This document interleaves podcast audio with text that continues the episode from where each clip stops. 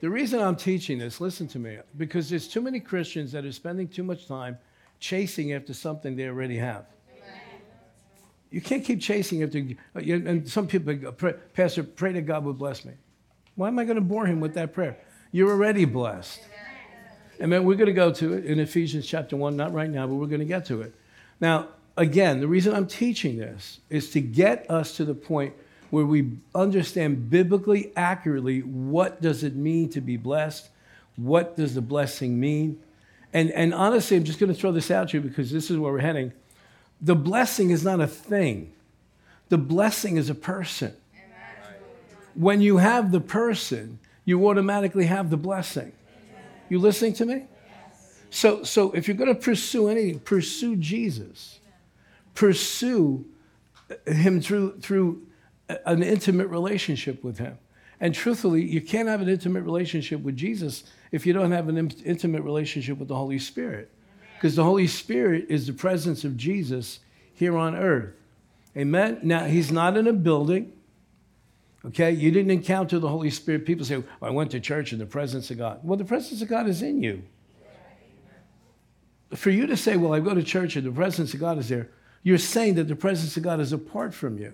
The reason why you sense and tangibly experience the presence of God when you come to a place like this is because you're bringing the presence of God that you have. You're bringing the presence of God. You're bringing, and when we come together corporately, we experience a corporate blessing of being the church, the called out ones.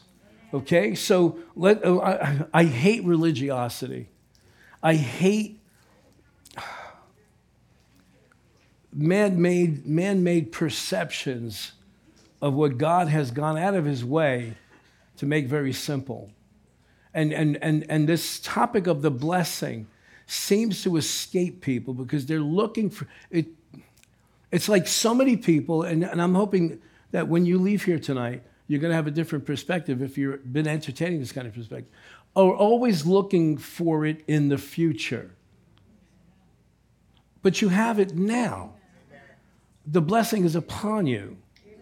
Amen? Amen? Now remember, remember, because I'm going to quote some Old Testament scriptures. Now remember in the Old Testament, okay, the Old Testament looks forward to the cross. The New Testament looks back to the cross. So sometimes, if we're not careful, man, my mouth is so dry tonight. If we're not careful, we'll quote a scripture from the Old Testament that at that time period was looking forward to the fulfillment and not realizing the fulfillment already took place at the cross. So, yes, we go to an Old Testament scripture to, to establish the fact that this is what God wants us to have. Okay, but we got it now.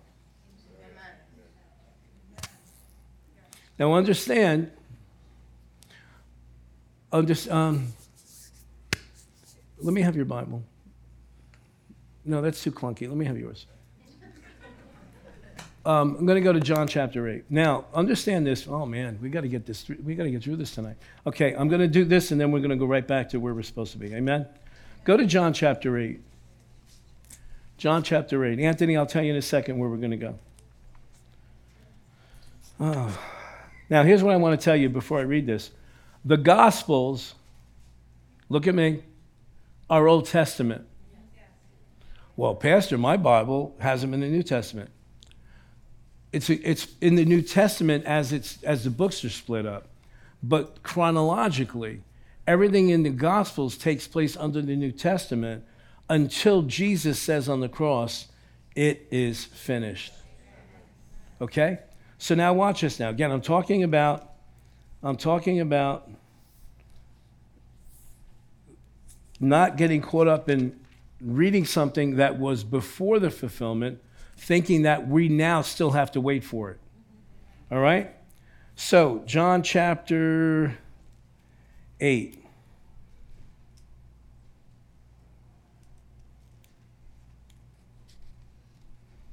They moved it around.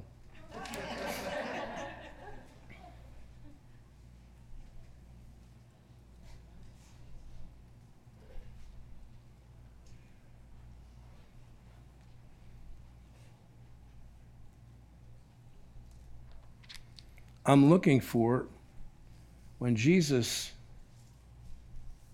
talks about him being the living water. It's John chapter 8, right? What, what, what verse is it?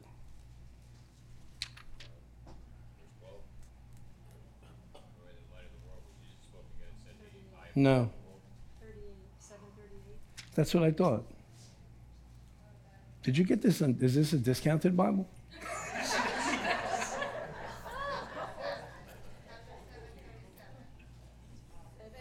It's not in here. See if you could find it. 737. You got it up there? Sure. All right, I'll, he's got it. He's got it. I'll just read up there. All right, I'll just read up there. That you bought that in the thrift store or something.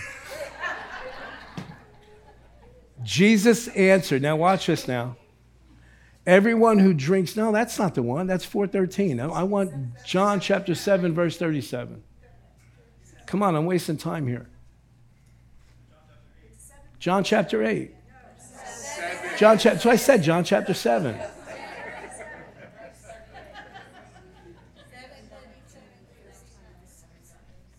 On the last, the greatest day of the festival, or the feast, some translations say, Jesus stood and said in a loud voice, Let anyone who is thirsty come to me and drink. Next verse. Whoever believes in me, as the scripture said, and he's quoting the book of Isaiah, rivers of living water, whoever believes in me, as the scripture has said, rivers of living water will flow from within them. By this he meant the Spirit, watch this now, whom those who believed in him were later to receive. Up to that time, the Spirit had not been given since Jesus had not yet been glorified. Okay, just stop there. Now, if you're reading this now, and you're reading in the Gospels, and it appears in the New Testament, if you're not careful, you will put an event that already took place in the future. The truth is, it was in their future. Are you listening to me? When that took place, Jesus, it says, had not yet been glorified. What does it mean? Jesus had not yet gone to the cross. He had not yet given his life. He had not yet been buried, raised from the dead. And Pentecost had not happened yet. But now we're on the other side of that thing. So if you're not careful, you'll pray, well, Jesus, uh, uh, I want the Spirit, I want the Spirit, I want the Spirit. But you got born again, you have the Spirit. You see what I'm saying? So, so again, when we read scriptures pertaining to the blessing, be careful to discern okay, where did this, when did this take place? Who is he speaking to? Are you getting this? All right. Deuteronomy chapter 28, verse 8. The Lord will command the blessing, the blessing, the blessing. Say that with me. Not a blessing, the blessing. In other words, in its entirety. The Lord will command the blessing on you in your storehouses. Today we would say in your bank accounts and in all to which you set your hand, and he will bless you in the land which the Lord your God is giving you. So you see, at that point, they're, go- they're not yet in the promised land. They're heading to the promised land. He's saying, when you get there, God will command a blessing on you. But it would be wrong for us to say, okay, in, the, in, in our context and where we are today as believers filled with the Holy Spirit, it would be wrong for us to say, Someday God's going to command a blessing upon me. Someday God's going to bless my bank account. Someday God's going to bless my business. Someday God's going to bless my family. Someday God's going to bless my children. No, no, no, no. You got it now. Why? Because if you've experienced salvation, you've experienced not only just being rescued from going to hell, but you have now experienced the life of God in you, the presence of God. Can you have the presence of God in someone or in some place without there being a blessing? No, because wherever He is, is blessed. Yes or no? Yes. All right, so Psalm 35, verse 27. Now I'm going to just keep moving through here. Let them shout for joy and be glad who favor my righteous cause, and let them say continually, The Lord, let the Lord be magnified, who has pleasure in the what? Okay, do you think it would be wrong if we said it this way? Who has pleasure in the blessing of his servant? Same thing, right?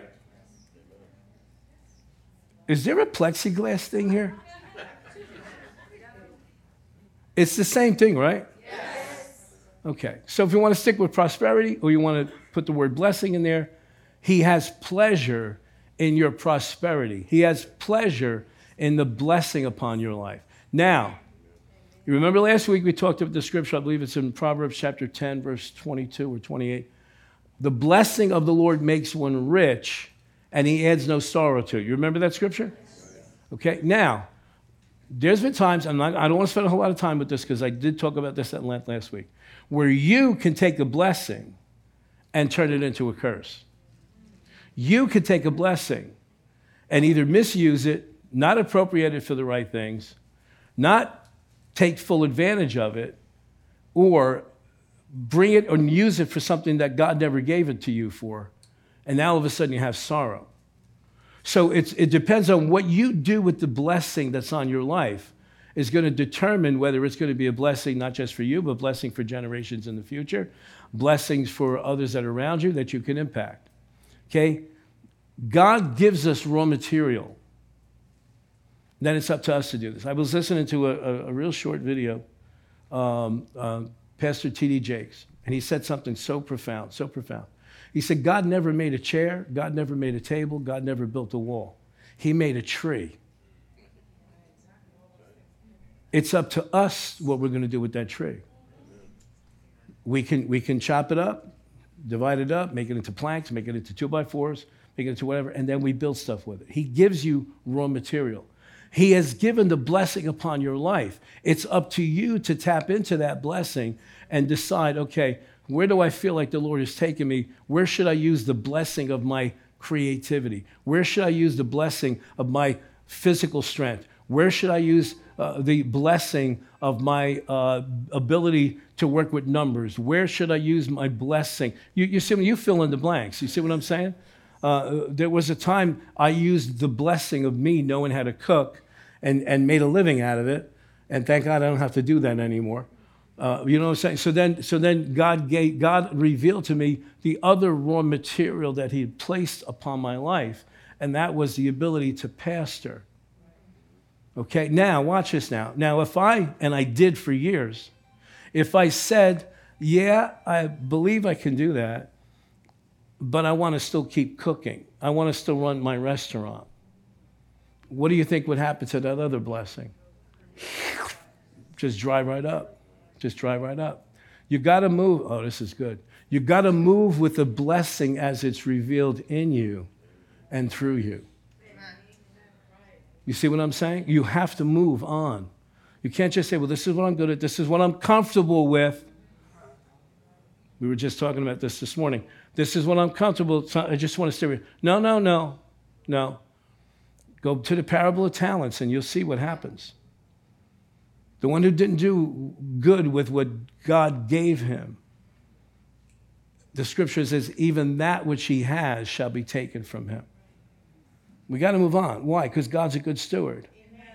And when you continue to move on, you start seeing blessing revealed more and more and more and more. You got it? Okay, Ephesians chapter 1, verse 3. All praise to God, the Father of our Lord Jesus Christ, who has blessed us, who has blessed us who, that's why at the beginning, when I first got up here, I asked, How many blessed people do we have? Okay? Who has blessed us with every spiritual blessing in the heavenly realms because we are united with who? Christ. Right. Well, Messiah, Christ, the anointed one, the anointed one. Amen. He is the blessing. Amen. Amen. So, so uh, has is future tense. Is has future tense? Did you guys all eat turkey tonight before you? Who has blessed us is what?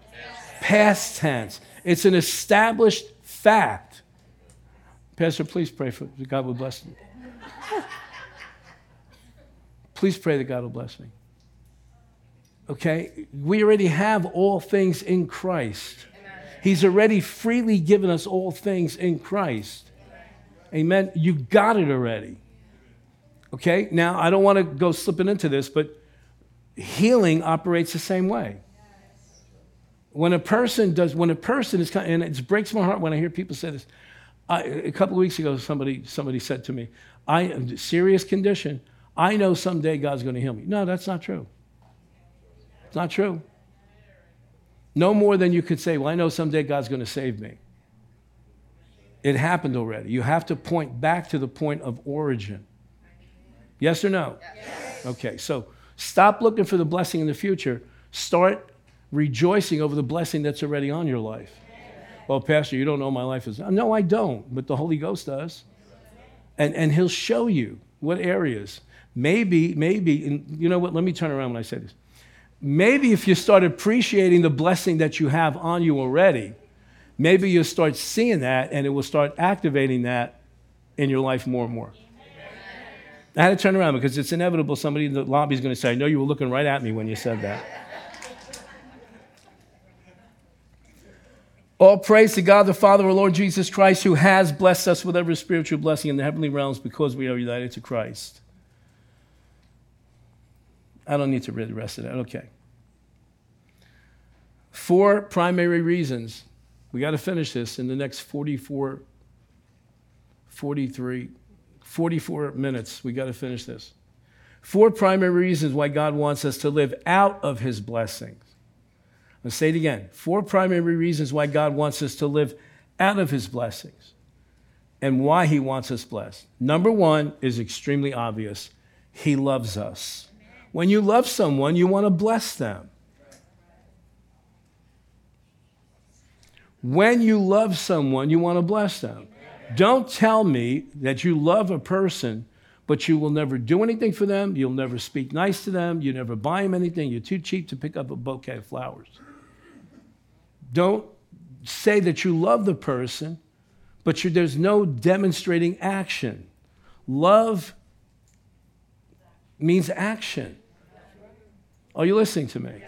So he loves us. So because he loves us, he wants us to walk in his blessings. He wants us to take advantage of it. I hate to use that word advantage because sometimes it's a negative context. But you know what happens is so many people are not convinced of that one fact that God loves us.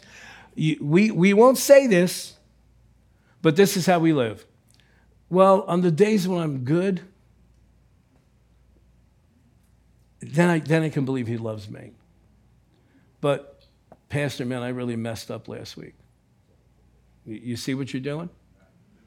You're trying to qualify for that love according to human standards. But he loves us with an everlasting love, Jeremiah says. And he says, With cords of loving kindness I have drawn you. Paul translated that into it's the goodness of God that leads us to repentance. Are you catching this? And watch this now. Now, obviously, even in the early church, this was a problem of people not believing that God loved them because in 1 John chapter 4, John writes this, verse 16, and we have known and uh, let's do it again because you know where I want to put the emphasis here. And we have known and believe. Now, that believe, that word believe, should jump off the page at you. Because it's one thing to know something, it's another thing to believe it. It's one thing to be aware of someone's intentions, it's another thing to believe that they will bring those intentions to pass.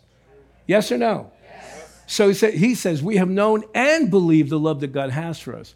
God is love, and he who abides in love abides in God and God in him, of course, because God is love. If we abide in God, we're abiding in love. Okay, he already loves us. He's already committed to us. Let me read it to you, that same verse in the New Living Translation. We know how much God loves us, and we have put our trust in his love. God is love, and all who live in love live in God, and God lives in them. I want to go focus on that. Look at this. We know how much God loves us, and read it with me, and we have put our trust in his love. Have you put your trust in his love? Or have you put your trust in I was good today. So I qualify for blessing now because I was good. Now, uh, no, he'll bless you regardless because you're his. You're his. But you have to believe it. It's not enough to just know about it. You have to believe it. And the times when you, when you have to believe it is the times when we mess up. That's when you really have to believe that he's loved you. Amen? Are we getting this? Okay, good. John 3:16, obviously we know that one. For God so loves us with such a committed love that he gives, he blesses, and love finds its fullest expression in action. Romans chapter 8 verse 32. I quoted this before. I'm going to read it to you from the amplified version. He who did not withhold or spare even his own son, but gave him up for us all, will he not also with him, with Jesus, together with Jesus, attached to Jesus, will he not freely and graciously give us all other things that we need? If he's already given you the greatest thing that he could possibly ever release into your life, which is salvation, what is he going to withhold from you? You getting this? I tell the story, I've told the story throughout the years because it stuck out to me so much. When we were in Bible school in Tulsa, we needed a vehicle. We drove out there taking our life into our hands with an old, what was it, a Ford? Some caravan? With a two by four in the back seat holding up the driver's seat. Am I lying? and a bungee cord attached. And the reason I know is because the bungee cord came loose, and my poor son Mark, who was what, 12 at the time? 13, maybe? The thing hit him right on the side of the head while, while we're driving on the highway out to Tulsa. So, all this time we're there. How many remember the mosquito trucks? The fog, the mosquito trucks. That's what would happen every time. There was a crack in the uh, something, and the antifreeze was blowing into the engine and it would come out the exhaust. And you talk about embarrassing. And we every place we went, uh, uh, it would just the, the fog would just follow us. So so we're praying and we're like, God, we got we to drive back to New Jersey. We got to, you know, you got to at that time, Lord, you got about a year to get us a car. And we would pray, we'd pray. I would go to services. I would put extra money. Father, this is a seed towards my car, a little bit. Nothing. I'm home on a Friday morning. We had an extra room in the house on the second floor, and I kept that just for me to go to pray. I go this one Friday morning. I must have been in the summertime because we were home. And I go up there and I go to pray, and I said this without even thinking Lord, I didn't come here to ask you for anything. I just come here to just spend time with you. And I heard as if somebody was standing in the room Tonight, you'll get your van. That night, right? How it happened? There was a guy that was in the class with us in Rhema, and he was working at a car dealership. And he called us up and said, Listen, this car just came in. I want you to come and look at it. we went and looked at it. All the financing worked out, which was a, an incredible miracle because we had just gone into bankruptcy a few years before. I'm like, there's no way we're going to qualify for this loan. Qualified for the loan, but went there like 5 o'clock in the afternoon. By 6, 7 o'clock at night, we're driving the van back home. Okay, what happened now? You don't seek after the thing, you pursue the person. You see what I'm saying? I learned a tremendous lesson that day. You pursue the person. He's got everything you need. He knows where it is. He knows who owns it now. He knows how much it's going to cost. You listening to me? He loves us. He's not going to withhold anything from us. Number two, God blesses us because God wants to meet our needs. Philippians 4:19, New Living Translation. And this same God who takes care of me will supply all your needs from his riches, his glorious riches, which have been given to us where? In Christ Jesus. So God is committed to supply our needs, yes? yes? Okay, so we, we had need of salvation. God met that need in Christ. We have need for healing. God met that need through Jesus, who took all of our sin, all of our diseases on himself at the cross. Isaiah 53, okay? And by his wounds we are healed. Now, please uh, resist the temptation to sit there and go, oh, I know all this stuff. We need to stir ourselves up in these basic things. We need to constantly remind ourselves of these things. Amen? We need comfort. God provided that comfort through the Holy Spirit. Who dwells in the believer forever. So we never need fear of being alone. Is there any other need that we have, whether it's actual or perceived need? God is interested in providing that which will bless us. Amen. Why? Because He's the blesser. Amen. Greg Groeschel. How many of you know who Greg Groeschel is? The founder of Life Church. Well, he's got a few churches in the country. What are they? They're up to like 50 or 60 churches now, all over the nation, probably more. He made this statement years ago, and when he said this, man, it just jumped on the inside of me, and I immediately knew what scripture it was connected to. This is what he said If you will let your deepest needs drive you to God, then God will meet your deepest needs. I'm going to say that again.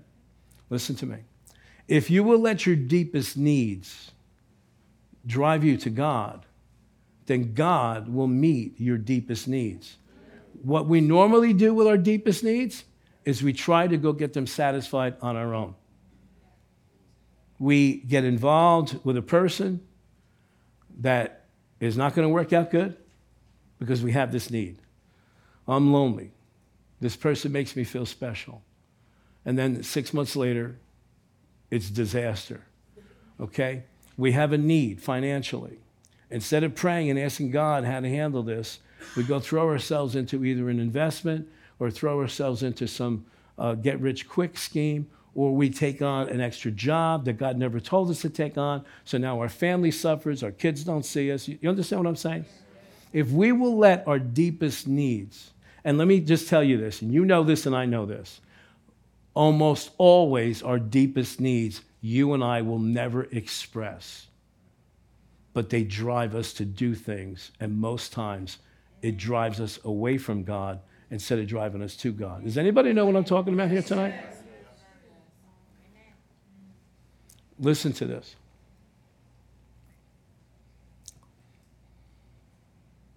When David, King David, got involved in an adulterous relationship with another man's wife, Bathsheba, it led David to stoop to lying, to manipulation, even murder, even had her husband murdered to cover his sin.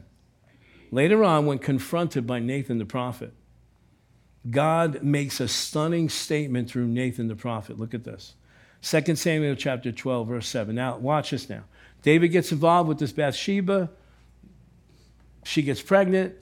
He's going to try to hide this thing. He calls her husband back from a battle. He's in the battlefield, which David should have been at the battlefield. But David's home on his rooftop watching his neighbor's wife in the jacuzzi okay?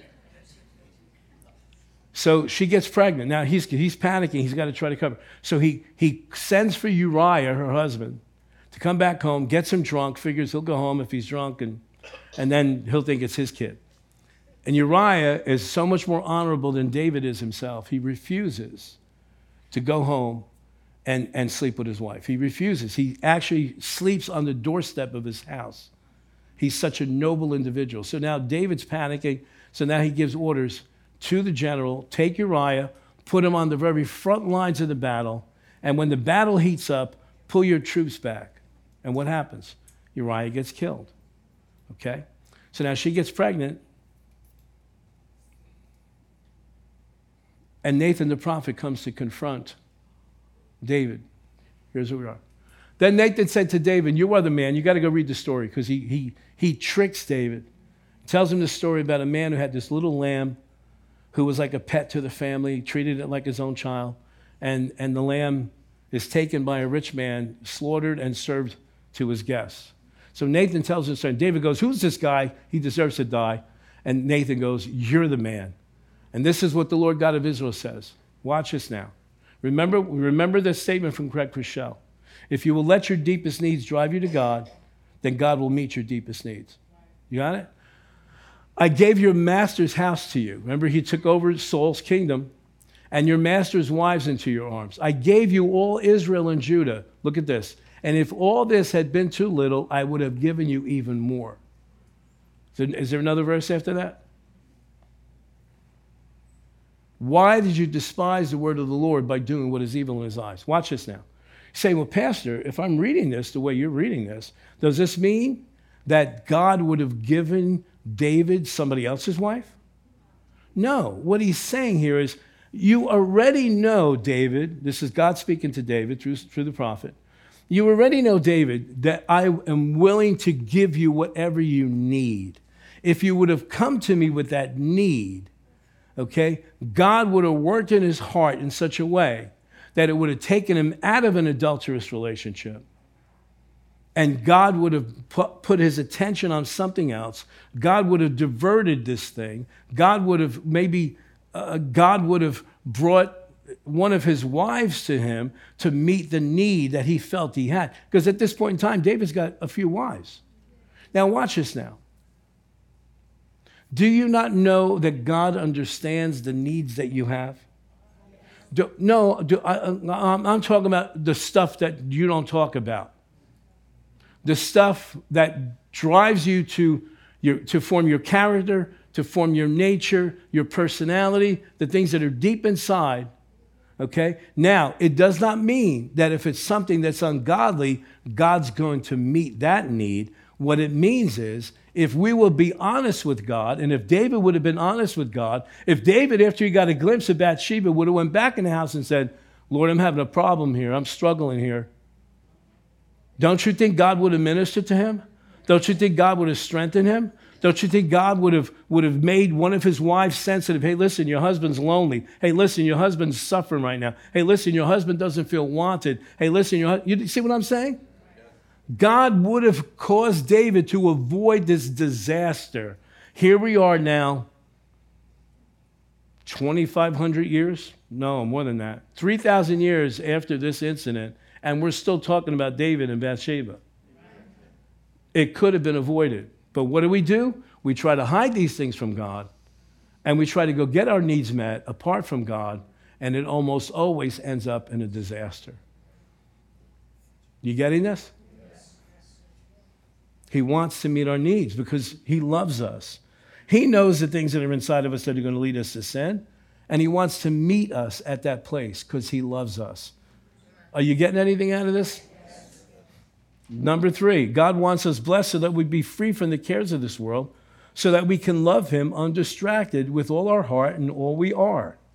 Matthew chapter 6, verse 31. Look, I know these are all familiar verses of Scripture, but we need to really keep ourselves built up in these things. 631. So do not, Jesus speaking now to the multitudes, do not worry saying, What shall we eat, or what shall we drink, or what shall we wear? You notice this? Almost every commercial you're going to watch on television is going to be, What am I going to eat? Midnight, Burger King. Oh, we're open 24 hours. What are we going to eat? What are we going to wear? What was the other one? What shall we eat? What shall we drink? What shall we wear? Always appealing to those basic needs, right? Next verse. For the pagans, who's a pagan? Oh, pagans and idol worship. No, I'm good. But did I sound like I'm not good? Did I? Thank you. Thank you for being attentive, though.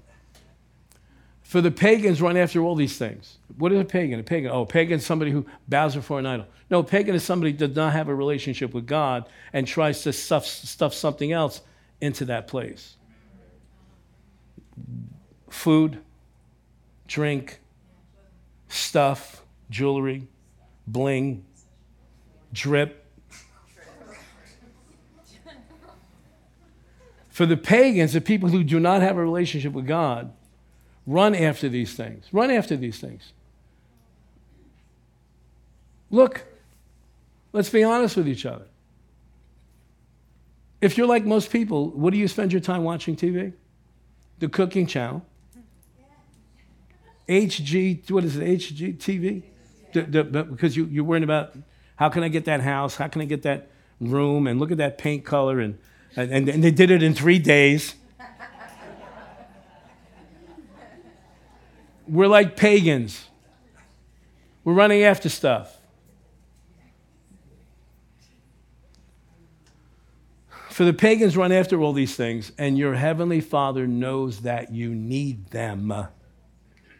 So, what are we spending all this time? We're not, because we don't understand that the blessing is a person. And He wants to provide. He wants us, to, he wants us undistracted. For the pagans run after, verse 33, but seek first his kingdom and his righteousness, that right standing with him. And all these what? I was looking for you, Joe. And all these things will be what? Added to you or given to you. Given to you. He knows what we need. He knows you need a house to live in. He knows you need a car to drive. He knows you need clothing. He knows you need food. He knows you need drink. He knows you need these things.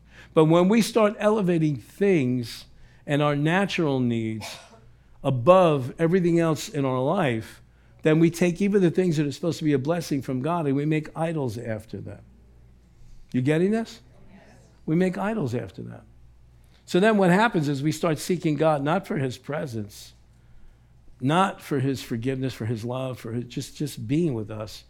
We start uh, like, gimme, gimme, gimme, gimme, gimme. Hey, God, I need this. Hey, God, I need that. Hey, God, I need the other thing. I think that's why I got that answer to prayer that 25, 26 years ago. Father, I'm not here to ask you for anything. Because most Christians think that God is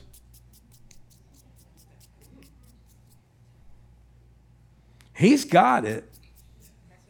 And He'll give it to you as much as you need. But He wants us to seek Him first, seek His kingdom. I believe it's in Psalm 103. I'm not sure, so don't waste the time going looking for it, but I believe it's in Psalm 103. It says this I'm going to paraphrase Israel knew His works, Moses knew His character. You catching this? Israel knew, we can put it this way Israel knew his hands, Moses knew his face. Moses would spend, Moses would look for him to spend time with him. Israel's like, hey, we need water. We need water. We got nothing to eat. What is this stuff? What's this? What is this? What is this? What are we supposed to do with this stuff here that we're gathering every day? What is this? We want meat. We want, we want to enjoy the fish and the cucumbers and the onions that we ate in Egypt. When was that? Because the Bible tells us they were starving to death in Egypt. But you see what we do? We fantasize our past. We make it look like the good. Oh, when I hear people talk about the good old days, what good old days? What good old days? You were complaining, that, day, that thing that you're calling the good old day now, you were complaining about back then. You, you catching this? Did I finish that? All right, let's go through this again. Verse 33 But seek first his kingdom and his righteousness, and all these things, do that. All these things, because we want to put him here. We don't want to put him here. We want to put him here. Here's God's position in our life. Not things don't belong here. Things belong here. And all these things. Come on. And all these things shall be added to us or given to us, okay?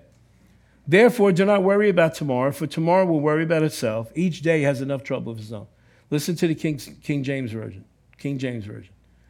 Therefore, take no thought, saying, do it again. Therefore, take no thought, saying, What shall we eat? What shall we drink? Take no thought, saying, What shall we eat? What shall we drink? Why? Because you will continue to speak what you're constantly thinking about. And it goes to show when you keep talking about what am I going to eat? What am I going to drink? Where am I going to live? What am I going to wear? What am I going to drive? You become obsessed with the need rather than just being caught up in his presence. Amen? Amen. All right, Proverbs 10 2. I did that last week. Um,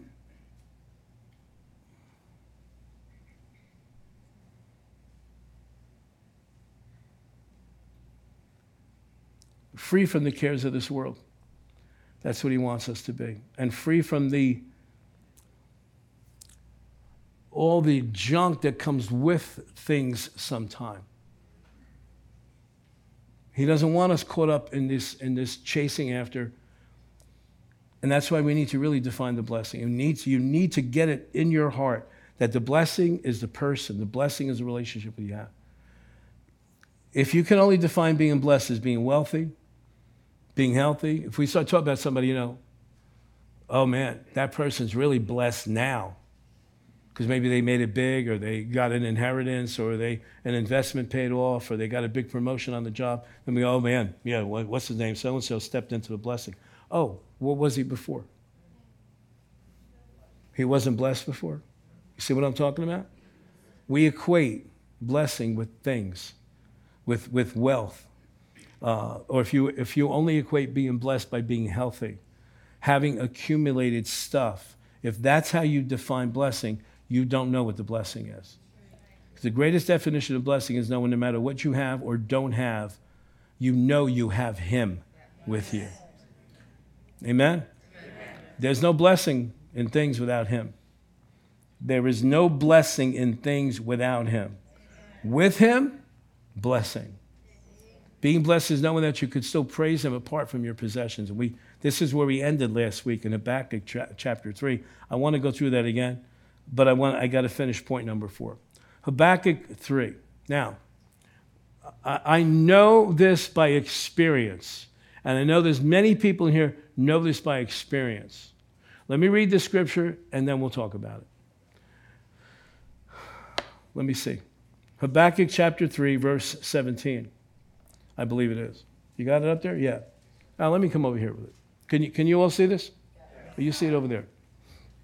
Though the fig tree may not blossom, nor fruit be on the vines, though the labor of the olive, in other words, though your olive trees don't produce, next verse, and the fields yield no food, though the flock may be cut off from the fold, and there be no herd in the soil. In other words, if not, if everything you touched has turned to junk, garbage, it's not producing, every investment, okay? Even though that happens, next verse. Yet I will rejoice in the Lord. I will joy in the God of my salvation. Now, we don't want to stay there. But if you can't worship God when you've got nothing, don't tell me you're going to worship God when you have something. Because your whole relationship with the Lord is going to be dependent on what you have.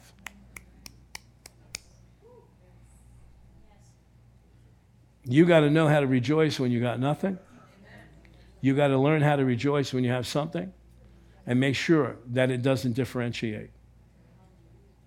You listening to me? I know a lot of people, man, they can rejoice when they got big bucks in the bank or they're driving the nice car, or they just bought a new house. But man, that's why the devil went after Job. Took everything. Let's see if you're going to read. His wife even said, Why do you keep rejoicing? Why do you keep worshiping God? Why don't you just curse God and die? What did he say to her? Man, you're foolish. You, you're acting like the foolish women. You got to be able to listen. We don't like it when it happens that way. But let me tell you something else. Some of the deepest, most richest times you're going to have with God is when you can genuinely rejoice and you don't have what you wanted. When you can rejoice then, man, the devil gets scared of a person like that. Oh, you're not listening to me. The devil gets scared of a person. When a person could rejoice, okay, when they're still waiting for the healing to manifest, when a person could rejoice when the bank account is empty, when a person could rejoice when they're driving around a clunker, when a person that scares the devil because that show you showed the devil, I'm not connected to the things of this world. I am connected to him. You listening to me? This is one powerful lesson. Learn it on your own. Be intentional about this so that it never has to come upon you to learn this thing. Be intentional. Don't hold on to things. Be very, very, hold things very loose, the things of this world. God tells you to bless somebody. All that is is God telling you, listen, I got, I got my stuff is in your account. Now, I want to take some of my stuff from your account and put it in so and so's account. We should be going, yes, sir, it's your stuff. It's your, it's your stuff. Do what you want. No, what do we do? Oh, let me pray about it. Pray. You tell God, let me pray about it?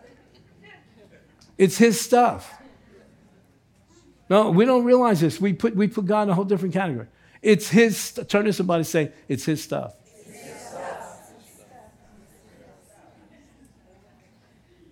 If He wants to move it from your account and put it in somebody else's account, that's his business. It's his stuff.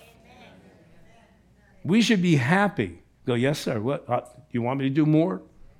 Why? Because if he's moving stuff from your account to somebody else's account, guess what's going to happen in the future? He's going to tap on somebody else's shoulder and say, Oh, listen, I want to take some of what you got that I've given you, and I want to put it in this one's account. Because this person has shown me that they're willing to be a pipeline of my blessing. Don't ever, ever, ever, ever, ever miss out on the opportunity when God taps, when the Holy Ghost taps on your shoulder and says, I want you to write out a check and give it to so and so. I want you to go pay so and so's car payment. I want you to g- give your car to such and such a person. I want you to go make somebody's mortgage payment. Go, oh, hallelujah. Hallelujah. Yes, definitely, definitely. Well, what if I'm not sure? Do it anyway. It's better to make the mistake on that side than to make the mistake on the other side. You listening to me? Ask me how I know.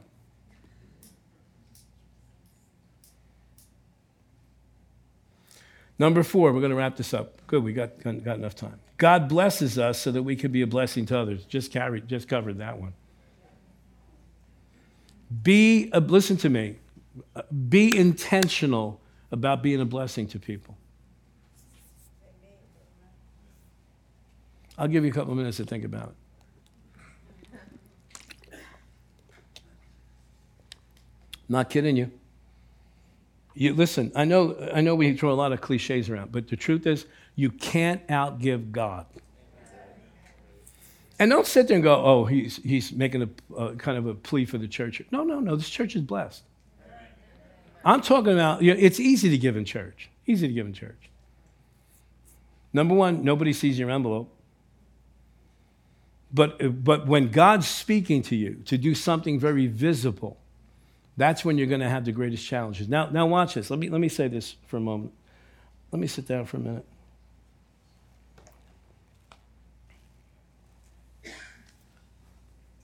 How do I want to bring this point out? Let me see.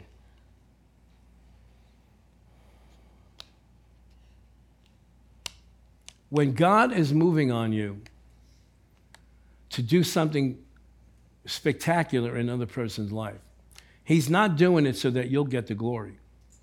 He's doing it so that you make the investment. It's an investment. Don't ever look about, well, I gave this. No, I invested this. Okay, I invested that. I invested in somebody else. Um, I, I think we probably have forgotten more times. So you're going to talk about your, yeah, whose life am I going to talk about? I don't know yours, I know mine there's been so many times, we've probably forgotten 80% of the stuff that we've done in the past when God moved on us to bless somebody, to invest in someone, to, to support someone, to, um, and, and we've done this on a number of occasions, and, and we just got finished with somebody just recently where my wife and I will talk and say, Well, who do you feel like the Lord would have us to bless or invest? And so we'll go to the person and say, Okay, listen, for the next year, in the beginning of each month, you're going to get a check of X amount of dollars from us. We're making that commitment to you. We believe in you. We want to support you. We want to uh, invest in your life. And it's amazing how the person's character and personality and attitude changes immediately. And it doesn't take a lot of money. Just the fact that you, you thought about an individual. All right? And I'm going to challenge you to do this. All right? Because God wants us to be generous because we're supposed to be in his image and in his likeness. Have you ever known God to be cheap? Have you ever known God to be cheap? Have you ever known God to bring a blessing with an eyedropper? No, it always comes like a flood. Ephesians 3:20. He'll do what? Exceedingly abundantly above anything we could ever ask or think. In other words, you can't even imagine God's generosity. So, so make investments in people. I'm not saying to give to the church. I'm, I'm not telling, I'm not saying to do that. Of course, you know, we're told that the tithe comes, you're supposed to bring an offering. We do that, but we do it to bless God. All right? So, don't miss an opportunity to do these things because you see, you don't know what's coming in your life in the future. You, and listen to me, God, I should teach this someday. God, I guess I'm doing it right now. God is the God of the setup. He's always setting you up. He's always setting me up. He very rarely shows you in advance 100% what the picture is. Why? Because that, that wouldn't require any faith. If he showed us 100% everything in detail, it wouldn't require any faith. So, so he moves on us. He gives us an impression. He, he drops in us a desire to bless someone, to invest in someone. But he's doing it as a double edged sword. He's doing it because that person has a need, but he's also moving on you specifically because he's setting you up so that you already have an investment in that arena so that when you're now in need, he has the legal right then to release that blessing over your life. Does that make sense? He's always setting us up. Always. Always. But the way we look at it in our carnal nature is God, want, God, God doesn't want me to have this now. He wants me to give to somebody else because God doesn't want me to get ahead. And every time I get so far, something happens and all this. We look at it as if He's taking something away from us rather than us looking at it as He's giving us the opportunity to make an investment in an individual's life. You listening to me? I'll tell you the story. I can't go into all the details.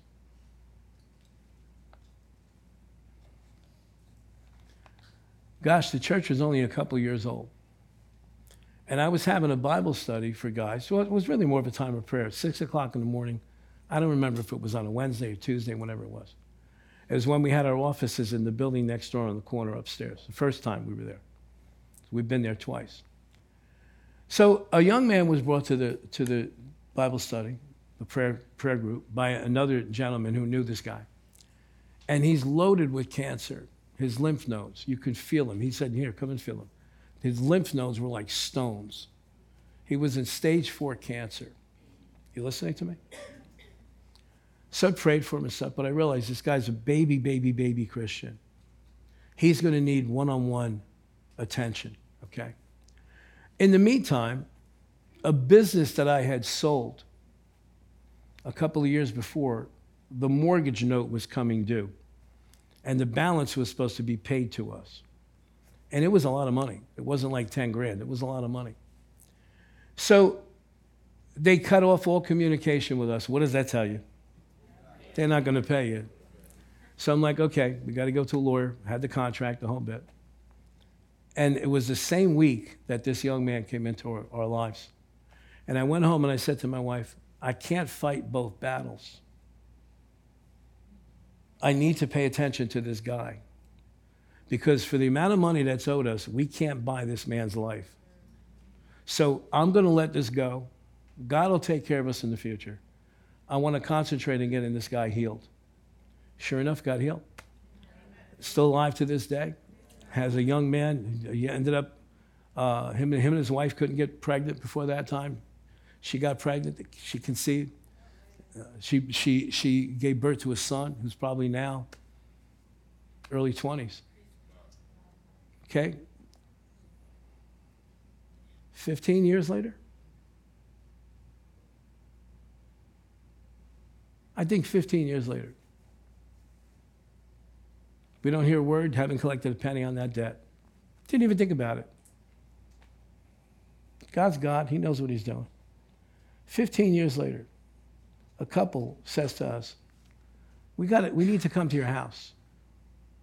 I'm, like, I'm thinking, for what? And you're welcome, but for what? need to come to your house. I won't go into all the details. Come to our house and drop on our kitchen table enough money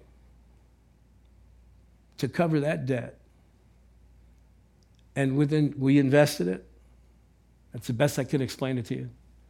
And within five years, it completely covered the debt, the aggravation, and everything else. Say, well, yeah, but it took 15 years. It might have took even longer than that. I didn't care. I literally sat at the table, and after the people left, said to my wife, I'm trying, I'm asking God to reveal to me what did we invest for this? And it took me, it took me about 15, 20 minutes. I went, oh my God, do you remember so and so?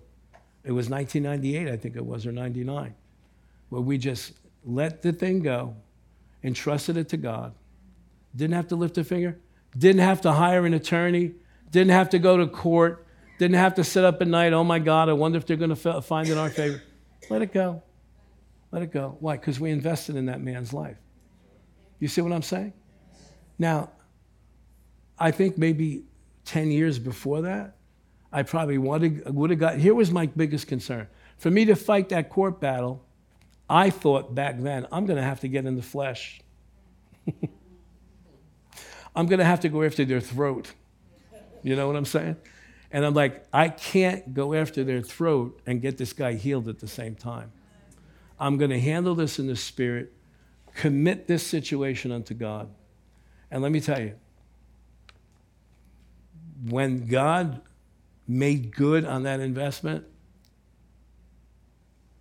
I can't even tell you what that was like. I really wish I could go into all the details, but it would scare some of you. Commit these things to God. He is the blessing.